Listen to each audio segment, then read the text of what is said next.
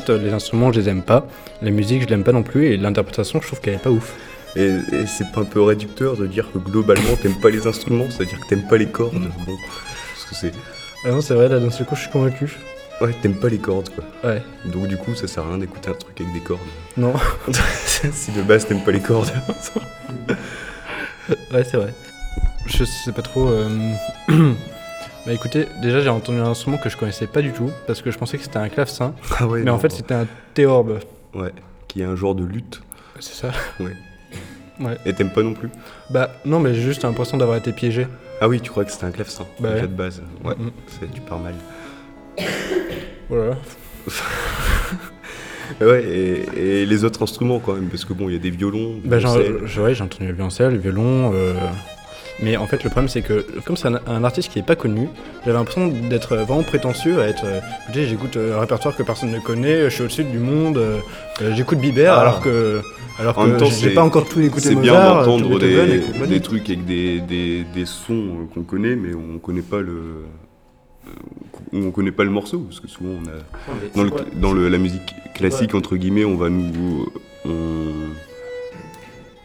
tout le monde a l'impression d'écouter les, mêmes artistes. On ressort souvent les Bach, les Beethoven, euh, machin. C'est toujours bien d'entendre des nouveaux. Euh.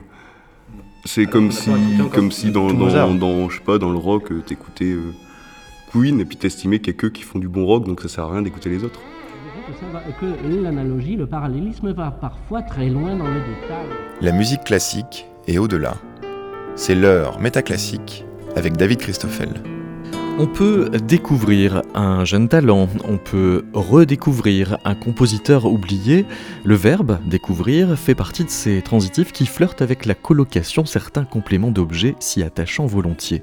Pourtant, on pourrait découvrir autre chose que des jeunes talents. Qui plus est, jamais les outils de découverte musicale ne semblent avoir été aussi démocratisés que depuis Internet. Pour approfondir ces questions, nous recevons dans Métaclassique deux sociologues.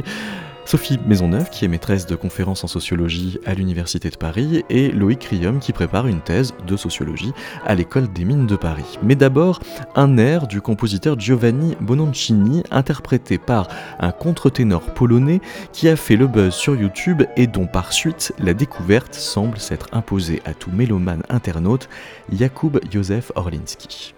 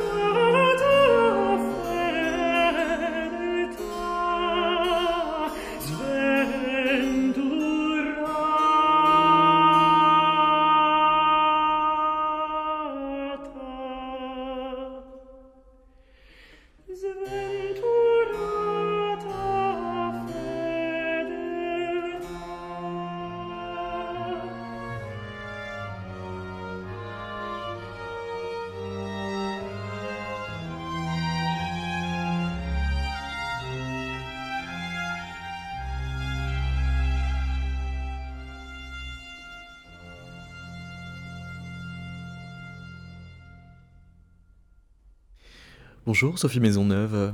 Bonjour David Christoffel. Je disais euh, à l'instant qu'on a là l'exemple d'un chanteur qui semble s'être imposé à nous pour euh, qui euh, fréquente Internet tout en s'intéressant à la musique classique. Ça veut dire qu'il y a quand même un pouvoir de recommandation des, plateformes musicales. Oui, alors ce pouvoir est, certain, il existe. Euh, néanmoins, qu'on vient de nuancer ce pouvoir, on entre très vite, que ce soit de façon euh, critique ou enthousiaste, dans des schémas de déterminisme technique qui accorde à ces nouveaux outils, notamment euh, les algorithmes, euh, des pouvoirs très forts de recommandation. Et quand on creuse un petit peu euh, ce qu'il en est des pratiques réelles des auditeurs, des utilisateurs d'Internet et notamment des plateformes musicales de streaming, on s'aperçoit que, en fait, leur pouvoir est relatif, euh, qu'il convient en fait de mettre en perspective la place de ces algorithmes dans tout un ensemble euh, d'outils que convoquent les utilisateurs et les auditeurs. Si on peut dire que effectivement le pouvoir est, tout relatif, c'est précisément parce que les usagers s'en émancipent euh, très facilement. Vous avez, euh, vous êtes entretenu avec un, certain nombre de digital natives sur cette question de leur découverte musicale sur Internet et vous êtes aperçu qu'ils contournaient le plus souvent ces recommandations. Oui, alors bon déjà il faut en fait quand on parle des, des outils de recommandation sur Internet, il faut aussi préciser lesquels? Lesquels Voilà. Euh, il y a d'abord les outils qui existaient en fait avant l'Internet, mais qui ont été transférés, transposés, qui sont euh, euh, les palmarès, les votes, qui sont en fait des outils assez anonymes. donc c'est la recommandation par le nombre. il y a également la recommandation par les critiques. Et puis enfin, effectivement, ces nouveaux outils dont on parle beaucoup, qui sont les algorithmes, qui ont la nouveauté d'être, euh, euh, comme on les appelle, sujet centrés, donc centrés sur les expériences d'écoute précédentes euh, des consommateurs. Voilà. Et les auditeurs que j'ai pu interviewer, donc qui sont principalement des jeunes, mais il n'y avait pas que des jeunes, ces auditeurs donc sont très réticents en fait face à tous les outils anonymes donc euh, palmarès, etc. Ils peuvent s'y intéresser, mais euh, c'est très secondaire, euh, les effets vont être assez secondaires. Donc leur place est vraiment à situer dans un dispositif que les utilisateurs eux-mêmes mettent en place et en fait une palette d'outils qu'ils vont conjuguer. Et dans cette palette, finalement, ces, outils, euh, notamment anonymes, hein, le palmarès, etc., les votes, les likes, euh, sont très secondaires. Les algorithmes ont une place plus ambivalente euh, qui est liée notamment à la question de la situation d'écoute et de l'énergie, de l'engagement que l'auditeur ou l'auditrice est prête à accorder à la découverte. Alors, qu'est-ce que c'est que la, découverte? Bonjour euh, Loïc euh, Rium. Bonjour. Euh, en, fait, c'est une notion un, peu floue parce que quand elle est employée par un prescripteur, c'est clair qu'il veut nous faire découvrir. Alors, typiquement, c'est pour ça que je prenais cet exemple en ouverture de l'émission, le jeune artiste. Sauf que dans la vie d'un auditeur, ce qu'on découvre, ce n'est pas forcément un jeune artiste. Non, c'est pas forcément un jeune artiste et surtout ce qui est intéressant de, de réfléchir, de quoi la question qui me semble intéressante de suivre, c'est justement comment différents acteurs, dans différents sites, problématisent cette question de la, découverte et, la pensent. Et pensent des formes de découverte qui, quand on commence à se balader un petit peu de, après, on entrera peut-être dans des, exemples plus précis, mais entre euh, différents sites, euh, Internet, mais aussi euh, notre, notre disquaire préféré ou un organisateur de concerts qui doit promouvoir des groupes et aussi, d'une certaine manière, attirer en public en faisant découvrir un groupe en live, on se retrouve en fait face à des problématisations de cette découverte très différentes. Et c'est une, euh, une question qui est d'autant plus intéressante qu'elle commence à être euh, un débat euh, relativement central dans les échanges et les controverses qui animent l'industrie de la musique. Les plateformes d'écoute sont, euh, si on prend l'histoire de Spotify par exemple, ont commencé comme des plateformes très, qui laissaient beaucoup d'autonomie à l'auditeur, ou si ceux qui se, celles et ceux qui se rappellent de la première interface, on demandait à, l'auditeur de, de dire ce qu'il avait envie d'écouter. Et euh, progressivement, on s'est euh, orienté vers une organisation des plateformes centrée autour de la personnalisation et, notamment de la personnalisation de la, découverte. Du coup, l'habilité de ces plateformes à faire découvrir est devenu euh, un, euh, un, argument centrale de la manière dont on les compare les unes par rapport aux autres. Alors voilà, c'est euh, l'élément qui euh, permet de faire la différence entre Deezer, Spotify ou encore euh, YouTube, sauf que du point de vue de l'internaute, ce que vient de nous dire Sophie Maisonneuve, c'est qu'il s'en détourne le plus volontiers au point que c'est pas ça qui va l'amener sur telle ou telle plateforme alors. Bon, après, chacun, je pense que les choix euh, de, de plateforme des utilisateurs sont, complexes et qu'il y a plein de paramètres qui entrent en, ligne de compte. qui me semble c'est plutôt de voir comment eux problématisent, hein, comment les plateformes problématisent une forme de découverte. Après, chaque utilisateur, et Sophie l'a très bien montré dans son travail, se construit ses propres euh, dispositifs pour se faire découvrir soi-même de, la musique. Euh, ce qui est intéressant, c'est que et c'est là où la question d'Internet entre aussi en, quand même en ligne de compte, c'est que beaucoup de travaux euh, par rapport à la musique, mais par rapport à d'autres choses, ont montré comment Internet s'est construit autour de l'idée euh, d'exploration. Euh, quand on pense à ces la pages, et, tout ça, et ont probablement re-problématisé la question de la découverte de, musique là autour, avec aussi derrière en fait la question des modèles économiques de ces, de ces plateformes qui, pour beaucoup, sont en fait construites sur l'attention et du coup la découverte. Maintenir un utilisateur en haleine de quelque chose de nouveau, c'est aussi une manière de capter son attention et de le faire revenir sur la plateforme. Alors comment on dose euh, ce qu'on découvre? Est-ce qu'on réécoute pour le plaisir, Sophie Maisonneuve euh, alors là, je n'ai pas vraiment, enfin, je m'intéressais plutôt à la découverte. mais comment on le dose en tant qu'auditeur à partir des, entretiens que vous avez pu mener? Oui, alors en fait, c'est une question que j'ai peu, euh, j'ai peu explorée. euh, donc, ce qui m'a frappé, en fait, si je suis partie sur l'exploration de la question de la découverte, c'est que c'est quelque chose qui est central euh, chez les auditeurs, chez les amateurs et amatrices. C'est un terme qui revient sans cesse. Et donc, j'ai décidé vraiment d'explorer plus avant cette question de la découverte voilà, réécouter ou redécouvrir, évidemment, on revient toujours à, euh, des, à des choses qu'on connaît parce que justement on les aime. C'est une manière aussi de, euh, de confirmer son goût, de retrouver des émotions, voire des souvenirs. Ce qui est très marquant aussi, c'est que un certain nombre de musiques sont attachées chez les auditeurs à euh, des souvenirs. et d'ailleurs, je n'ai pas exploré de façon quantitative, mais c'est quelque chose d'assez récurrent. les goûts sont souvent liés à des périodes de la vie et donc on va revenir à certains types de musique ou certains euh, morceaux euh, qui sont associés à certaines périodes de la vie. Et puis donc il y a cette découverte euh, qui est plutôt tournée vers, vers le désir d'entretenir, de renouveler son goût, mais aussi qui peut être déclenché par des échanges avec des proches. Et en fait, qui me semble très important aussi, c'est que dans ce rapport à la musique, que ce soit découverte ou réécoute, euh, est cruciale euh, la, part du lien avec les autres, voilà, avec une, communauté d'amateurs ou bien tout simplement avec des proches, que ce soit euh, la famille ou bien des pères. c'est quelque chose qui est vraiment très marquant. Ça, ça veut dire qu'on n'est jamais complètement seul face à ces découvertes musicales, même si on est seul face à son ordinateur ou son téléphone portable? Oui, alors en fait, c'est très intéressant parce que finalement, finalement, les amateurs et amatrices revendiquent très fortement la singularité de leur goût. Donc c'est euh, mes goûts et je ne veux pas, enfin très souvent, euh, les auditeurs et auditrices que j'ai pu interviewer euh, affirment qu'ils ne, voilà, ne souhaitent pas se faire dicter ce qu'ils doivent écouter. Donc c'est aussi une des raisons de la distance qu'ils prennent avec tout ce qui est ce que j'appelle anonyme. Donc je l'ai expliqué tout à l'heure, les palmarès, voire la recommandation par des critiques qui, critiques, ne, ne, vous connaissent pas. Vous vous connaissez éventuellement la plume de ceux ou cette critique, mais voilà. Mais euh, Loïc euh, Riom, cette prise d'autonomie de l'auditeur par rapport aux recommandations qu'il euh, peut recevoir, elle a aussi quelque chose de paradoxal parce que les recommandations personnalisées que peuvent faire les algorithmes peuvent paraître intrusifs, sauf que ils ne sont intrusifs que à l'échelle de ce qu'on pourrait les trouver fiables. Or, en fait, on ne les trouve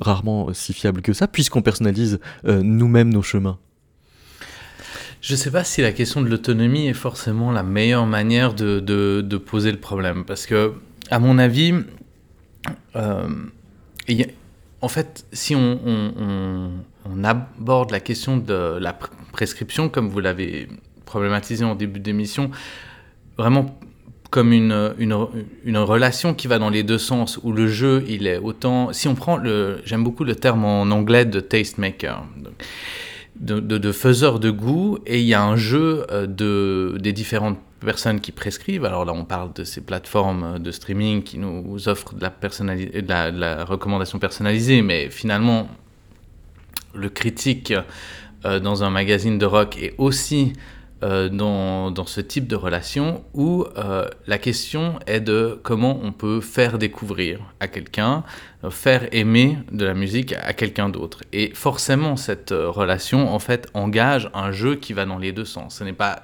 une seule personne qui l'impose sur l'autre et la deuxième qui est plus ou moins autonome. C'est un jeu un peu de... où l'auditeur c'est une relation. Doit aussi se laisser prescrire ce qu'on lui propose. Ça me surprendrait beaucoup que Spotify prétende euh, qu'ils euh, peuvent faire, euh, faire écouter ce qu'ils veulent à leurs écouteurs. Et justement, quand on regarde tout ce qu'ils doivent engager pour que leurs algorithmes marchent, on se rend bien compte de la tâche qui, se, qui se donne et de la difficulté de le faire. Et je pense que tout prescripteur est engagé dans cette tâche-là de comment on fait euh, son travail de prescription. Et il faut arriver à redonner un petit peu d'épaisseur, comme ça, de, chair à ce travail-là, euh, et en allant voir justement qu'est-ce qu'on fait pour faire découvrir de la musique, et qu'est-ce que les gens en face euh, font pour se laisser faire découvrir la musique j'ai euh, tapé découverte musique classique dans YouTube avec euh, des résultats extrêmement décevants puisque finalement ça a très vite euh, donné des playlists de musique pour se relaxer, des playlists complètement fonctionnelles et il y avait une playlist musique classique à, découvrir de Bernard Berger dans laquelle on trouve par exemple ses variations sur un thème de Paganini de Brahms interprété par Yevgeny Kissin.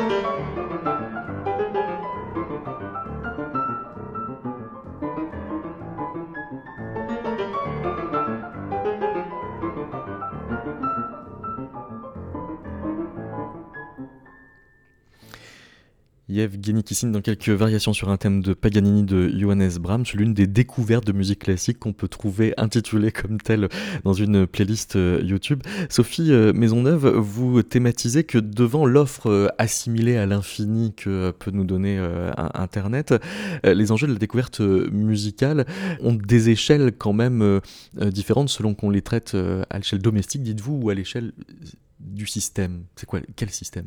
En fait, enfin, quand on, quand on, fait, oui, j'ai parlé d'économie domestique, c'est-à-dire des outils que mettent en place, enfin, des ressources euh, dont peuvent disposer et que construisent les amateurs pour découvrir de la musique. Et puis, il y a les outils et toute l'économie euh, de l'industrie musicale, que j'appelle donc euh, l'économie plus large, qui est en fait l'économie au sens, au sens commun, au sens habituel.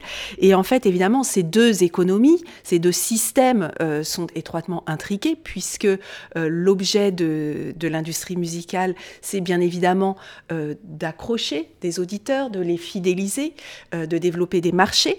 Donc il faut pour ça trouver des outils dont euh, les algorithmes sont euh, le nouveau Graal, on va dire.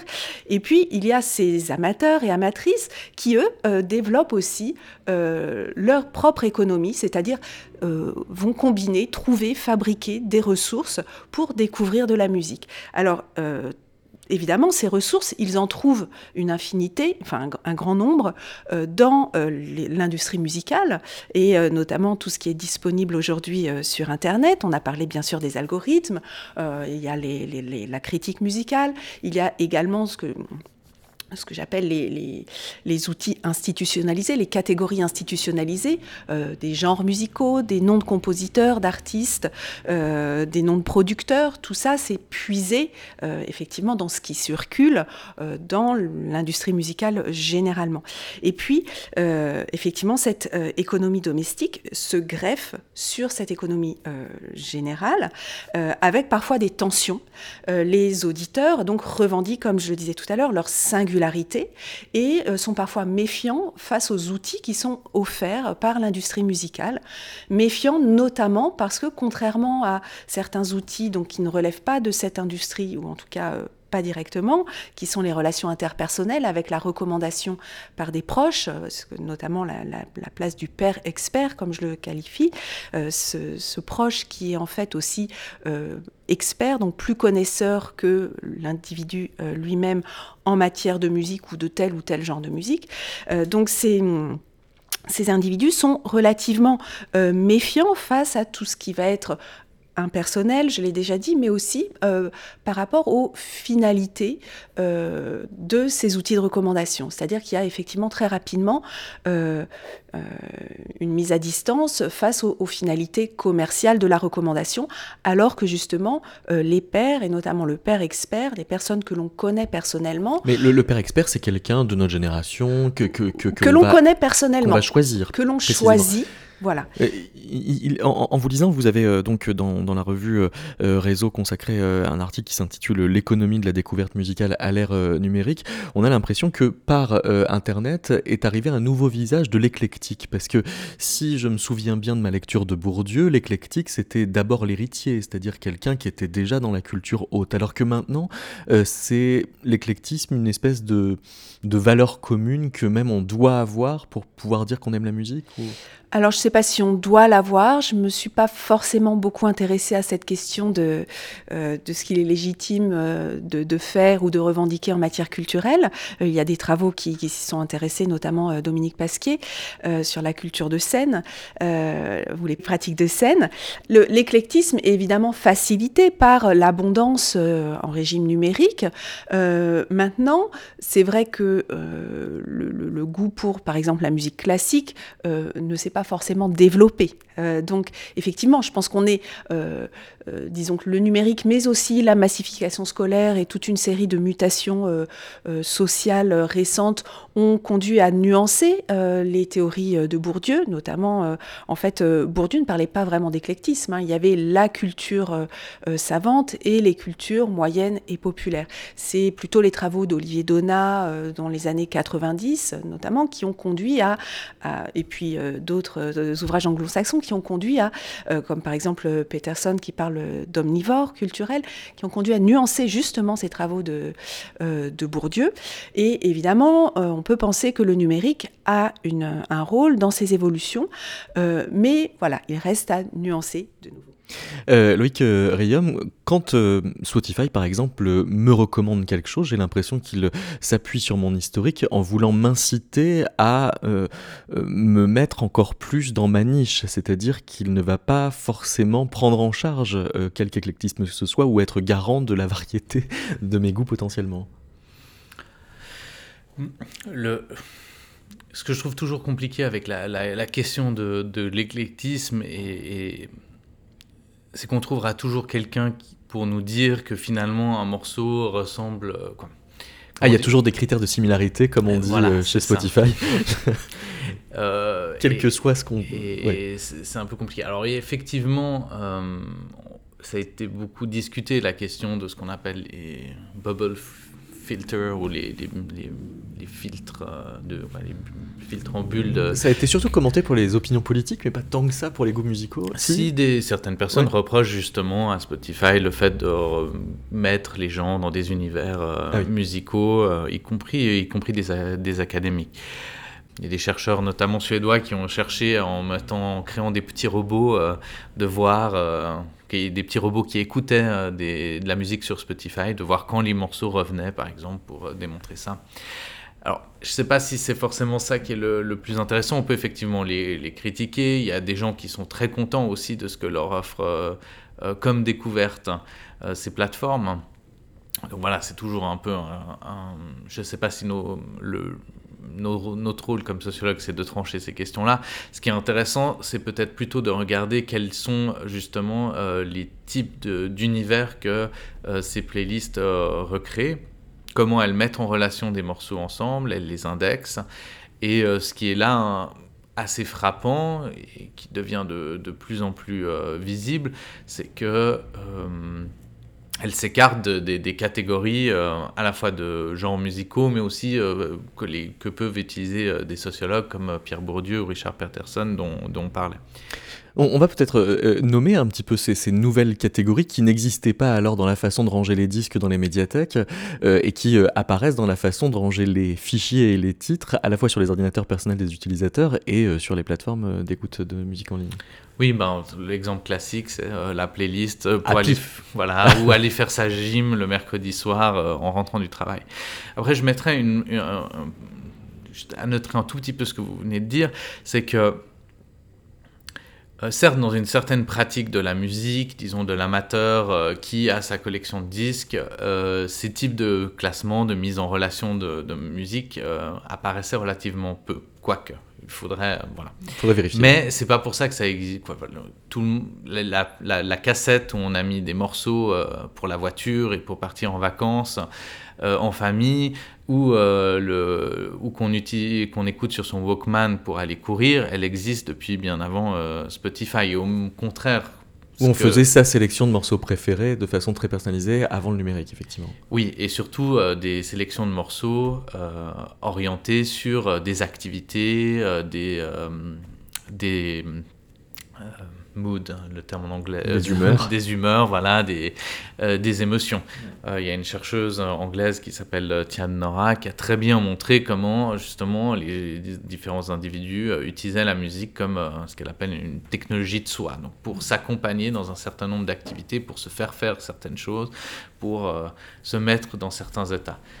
Et par contre, effectivement, Peut-être d'ailleurs en, se rendant compte hein, des pratiques qu'avaient les utilisateurs sur leur plateforme, les plateformes de streaming se sont largement saisies de ces questions. De ces, euh, oui, elles l'ont moins imposé aux internautes qu'elles ne se sont inspirées de leur propre pour, euh, pratique. construire de nouveau, pour ce que, on revient sur ce que je disais tout à l'heure, maintenir l'attention et demander aux gens de revenir. Et, ce qui est intéressant aussi, c'est par rapport à la découverte, c'est que dans, sur ces playlists-là, d'une certaine manière, le nom des artistes disparaît un petit peu. Donc on peut aussi, ça, voilà, ça ouvre sur d'autres univers musicaux, mais qu'est-ce qui reste comme moins trace de l'écoute ensuite? Euh, Sophie euh, Maisonneuve, vous avez euh, exploré aussi les, prescripteurs alternatifs. par exemple, certains de vos interviewés étaient consommateurs d'une plateforme qui s'appelle musiqueapproximative.net, où là, on est dans l'affirmation du random, dans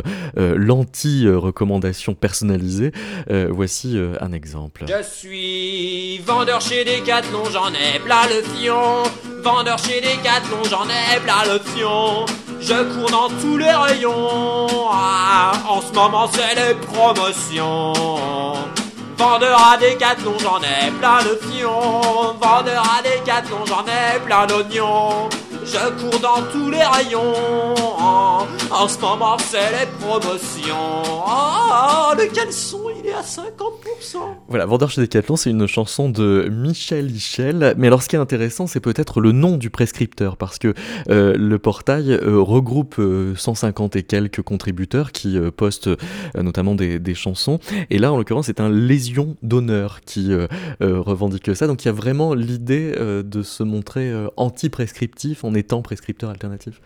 Oui, alors euh, effectivement, c'est cette personne-là qui, évoquait euh, utiliser, enfin en fait, il y en a plusieurs qui ont évoqué l'utiliser.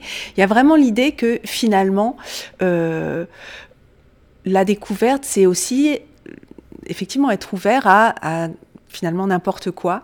Et peut-être que les algorithmes de recommandation conduisent à des choses, c'est quelque chose qui a été montré, on a parlé tout à l'heure des, bulles de filtre, conduisent à finalement refermer un petit peu, ou en tout cas limiter l'univers des possibles. Donc là, c'est ce désir de euh, finalement d'utiliser Internet à d'autres fins, non pas faciliter euh, la trouvaille de quelque chose dont on sait ou dont on pense qu'elle a de fortes probabilités de nous euh, plaire, mais au contraire faire l'expérience de choses inattendu, quitte à éventuellement être déçu. Et ça, c'est quelque chose qui est finalement euh, évoqué par un certain nombre de personnes que j'ai pu euh, écouter, interviewer. Loïc euh, Riem, vous avez travaillé sur So Far Sounds, qui est un label qui produit des artistes pour des concerts d'appartement. On va écouter une de ces découvertes et puis vous allez ensuite nous expliquer comment cette façon de découvrir de la musique fonctionne. Vous écoutez Métaclassique, une émission de David Christoffel.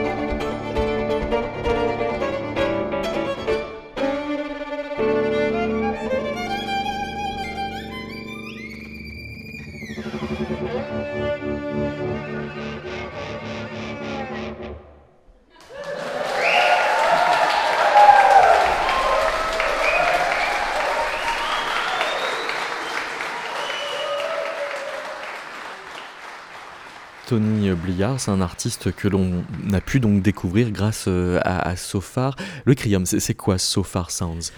Alors c'est plutôt une organisation qui, qui produit des concerts. Euh, des concerts, et je reprends leur description, intimisent dans des espaces insolites et des concerts aussi qui sont euh, ce qui s'appelle des secret shows. C'est-à-dire qu'on s'inscrit sur une plateforme et qu'au moment où on demande à être invité euh, et à recevoir un ticket pour une soirée, on ne sait pas ni le lieu, euh, ni les artistes qui se produiront euh, dans, lors de cette soirée. Donc on est sûr de découvrir quelque chose. Voilà, exactement. Et c'est la manière dont ce phare présente sa sont ces événements comme des événements d'écoute hein, où on se laisse porter par la programmation qui est euh, qui est proposée sans la connaître euh, a priori. Et puis, un élément important, donc, euh, c'est des, des, événements qui n'ont pas lieu dans des salles de concert ou dans des lieux dédiés à la musique, mais dans des lieux inhabituels pour la musique qui accueillent le temps d'un soir des concerts. Ça peut être des bureaux, un appartement, une galerie d'art, un magasin. Et en fait, les... donc c'est aussi, ça crée un environnement très, très particulier où on se retrouve avec relativement peu de gens, il y a en général une cinquantaine de personnes, euh, avec des performances qui sont euh, la plupart du temps euh, pas amplifiées ou très peu, et du coup assez acoustiques dans un, une ambiance que les gens décrivent comme très, très intimiste, comme ça. On a beaucoup de proximité. Ce qui est intéressant, c'est que l'ambiance semble à peu près homogène, quels que soient les musiciens qui sont euh, finalement mis en circuit dans ce, dans ce dispositif. Ah oui, tout à fait. Et Sofar met beaucoup d'énergie pour que ces, euh, ces, ces, soirées ressemblent euh, toutes les unes aux autres.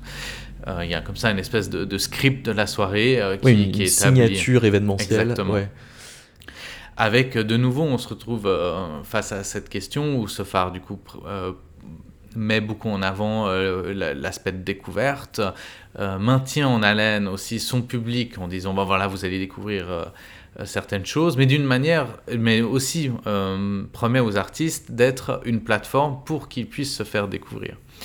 Et il y a tout un jeu et tout un travail important euh, qui se joue autour de la question de comment on fait euh, maintenir la découverte ou la trace de la découverte après la, soirée. Parce que comme les artistes ne sont pas annoncés en amont, euh, il n'y a pas tout le travail de promotion classique d'un concert et qui doit un peu se faire d'une certaine manière en aval de la soirée par des moyens un peu détournés et bricolés par Sofar Sound pour justement permettre aux artistes de, garder un lien et de garder quelque chose de, cette soirée-là.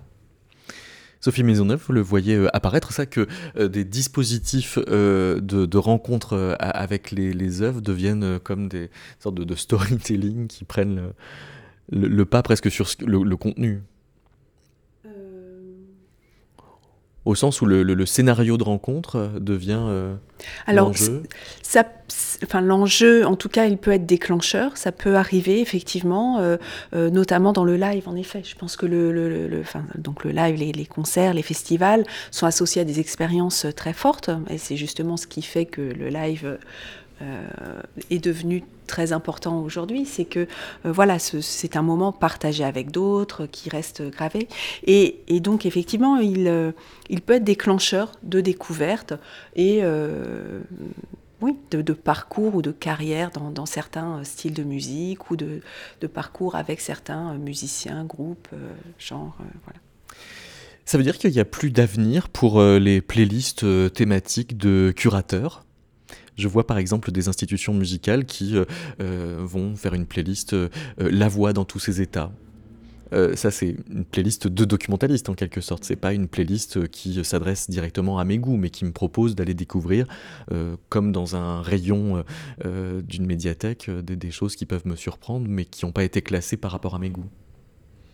Bah, si on regarde les, les plateformes de streaming, elles ont massivement investi ces dernières années dans, dans, des curateurs qui proposent des playlists. Tout à fait documentaire. Le, rap, la fameuse playlist Rap Caviar de, de Spotify. Donc, voilà, Spotify a, a, développé ce concept qui, qui, est très intéressant de l'algotorial, donc la construction d'éditorial et d'algorithmes, euh, qui me paraît très intéressante parce qu'elle, justement, elle, elle participe peut-être à qu'on arrête d'opposer forcément euh, les algorithmes à l'éditorial, mais que de penser comment l'éditorial peut orienter les algorithmes et en retour comment euh, les algorithmes participe à équiper euh, l'éditorial. Euh, voilà, si on pense euh, à, des, à des gens qui faisaient des playlists de radio, par exemple, ils regardaient les taux d'écoute.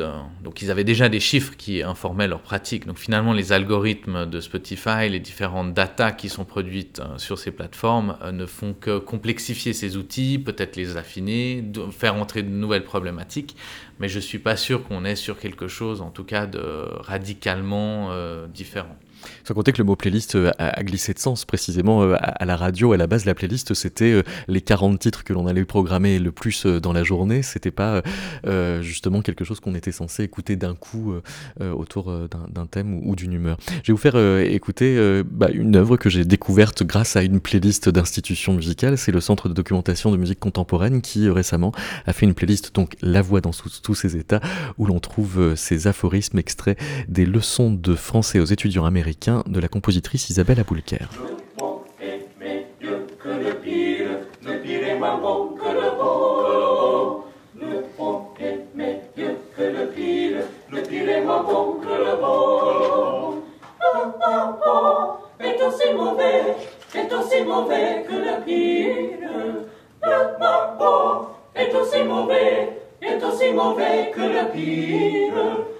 Le bon est mauvais que le pire.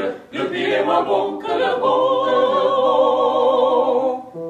En hiver, en hiver, les jours sont plus courts qu'en été. Un homme vivant par le beau public, un homme mort. Il bouge davantage aussi, mais s'il refusait de parler, il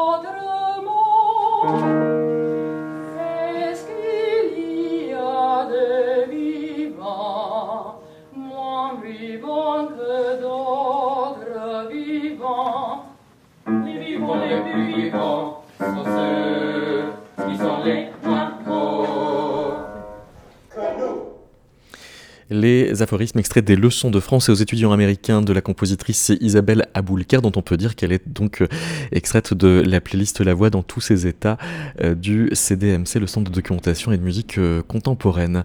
Sophie Maisonneuve, Omer Corlet a une question pour vous. Sophie Maisonneuve, bien sûr, je me suis intéressé à un élément qui est pour moi passionnant, même du point de vue professionnel, je dirais, de la machine parlante au disque. C'est peut-être là que je voudrais revenir. Effectivement, vous expliquez que le processus euh, a été au contraire de faire sortir la parole du disque au profit de, de, la musique.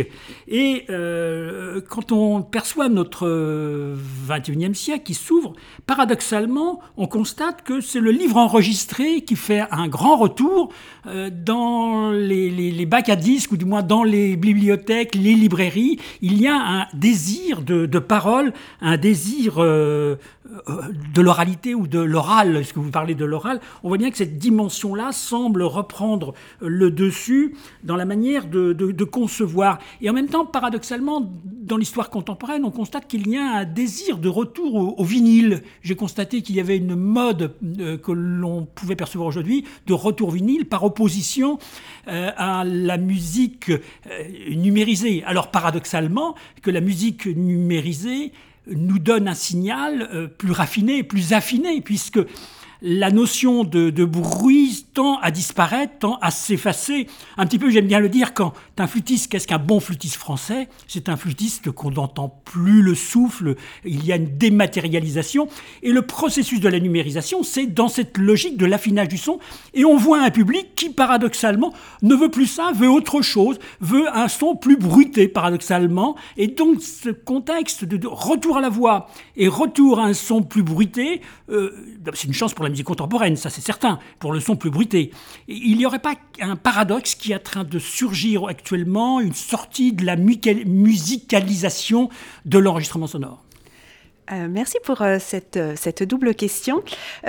alors, en fait, je préciserai un petit peu, je crois que euh, il ne s'agissait pas en fait pour l'industrie euh, phonographique du début du XXe siècle de faire sortir la parole au profit de la musique, mais plutôt euh, de faire entrer la musique dans ce monde phonographique. Effectivement, la parole a toujours été, enfin, a été première. Elle n'a pas disparu, mais elle a par exemple poursuivi un parcours à travers tout ce qui est les technologies d'enregistrement de la parole, euh, le dictaphone, etc. Elle a servi aux anthropologues euh, pour leur, leur terrain, etc. Donc la parole n'a pas euh, disparu. Effectivement, les livres enregistrés sont un phénomène très intéressant qui essaie de, de, de, se développer. C'est, pas encore quelque chose de très majoritaire, mais effectivement, c'est quelque chose qui, qui a l'air de prendre. Euh, donc voilà, je, ne suis pas sûre que la parole ait disparu et je ne pense pas qu'on doive opposer la parole et la musique. Alors peut-être que je me suis mal exprimée euh, dans, mon livre, peut-être que mes propos ne sont pas très clairs. Euh, voilà pour la, première question. Et concernant la deuxième, effectivement, ce désir de retour au vinyle est très intéressant. en fait, je pense qu'il y a deux éléments dedans. il y a euh, enfin ou trois peut-être. Euh, la musique numérisée, c'est pas forcément euh, le son le plus parfait, le plus profond. la musique numérisée, c'est aussi de la compression. Le MP3, c'est la possibilité de transporter le son pour l'écouter partout. Et effectivement, le vinyle, c'est voilà, c'est presque quelque chose d'inverse, c'est quelque chose que l'on va écouter chez soi ou, enfin, en tout cas, dans un lieu bien, bien déterminé. donc, il y a, d'un côté l'aspect acoustique, hein, la, musique numérisée, ça peut être de la compression, ça n'est pas forcément meilleur d'un point de vue acoustique. Et puis il y a aussi le fait que on peut préférer euh, le son euh, que certains auditeurs. Alors ça a été, c'est difficile à mesurer d'un point de vue, on va dire euh, physico-acoustique, mais le son plus chaud du, vinyle, éventuellement le bruit de surface, etc. Et le troisième élément qui me semble peut-être le plus important, c'est que le vinyle, c'est aussi un objet. Et euh, et dans, dans, dans, toutes ces personnes qui reviennent au vinyle, il y a aussi la manipulation qui est très importante. Ça a toujours été très important dans le rapport à la musique depuis qu'elle est enregistrée, ce plaisir de la manipulation, de même que le plaisir du lecteur, c'est aussi, alors on, on pourra s'interroger sur ce que c'est en train de devenir avec euh, les, livres numériques, mais le plaisir de la manipulation, le plaisir de la collection, etc. Donc voilà, cet album, c'est quelque chose de très important. Et d'ailleurs, euh, euh, que ce soit le vinyle ou le CD, euh, quand, on, enfin, quand on veut offrir de la musique, effectivement, ça, ça reste, l'objet reste très important. Voilà. On a l'impression, euh, dans la question d'Omer Corley, que ceux qui écoutent des vinyles ne vont plus sur Internet, qu'ils tournent le dos à toute expérience numérique. En fait, ce sont des expériences qui peuvent cohabiter, Loïc Rium. Ah oui, tout à fait. Moi, pour les entretiens que j'ai pu, j'ai pu faire dans mon, mon travail, on, voit très bien euh, au contraire, et ça abonde euh, dans le sens de ce que Sophie pouvait dire en, début d'émission, euh, sur le fait, la, les aptitudes des, auditeurs à circuler entre différents formats d'écoute et à les complémenter. à aller sur YouTube pour écouter une première fois un artiste, savoir si on l'aime, ensuite télécharger l'album sur un, un album, euh, un site de, euh, de pirates en ligne, et puis euh, finalement, parce qu'on aime vraiment beaucoup le groupe, aller le voir en concert et repartir avec, avec le vinyle. Hmm. J'ajouterais peut-être une chose sur, sur le vinyle qui me paraît important, c'est qu'on quand on parle de la, de la crise du CD, des chutes de vente, on insiste beaucoup sur la question des, des revenus et du fait que beaucoup, quoi, que les maisons de disques ont été amputées d'une grosse part de, de, leur chiffre d'affaires, ce qui est tout à fait vrai. C'est pas... Mais il me semble qu'il y a une dimension qui est peut-être un peu négligée, c'est la, la, question que ça pose de comment on fait recirculer de la musique. On, on, peut à nouveau vendre de la musique, on peut à nouveau parler de la musique, on peut à nouveau euh, en faire la promotion sans le céder. Et c'est aussi ça la question qui s'est posée et qui se pose toujours d'une certaine manière euh, aux, différents, euh, aux différents acteurs.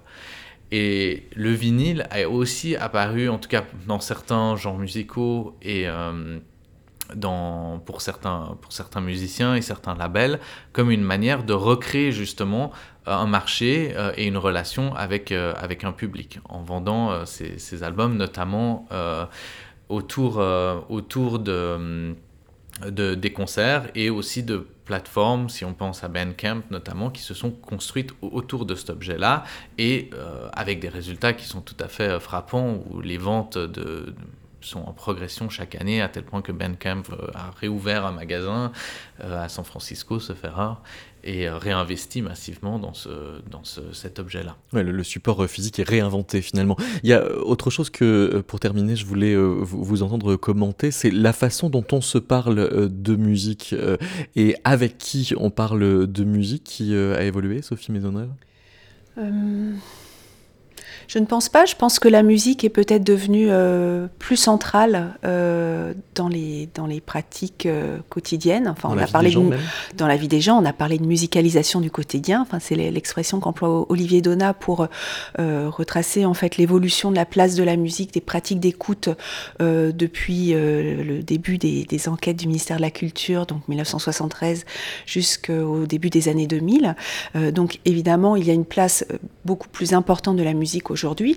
Et la musique, comme le disait d'ailleurs euh, euh, Loïc tout à l'heure avec euh, les travaux de, Tia de Nora, donc la musique est devenue un élément qui accompagne aussi la construction de soi et, voilà et le quotidien en fait, toutes les expériences.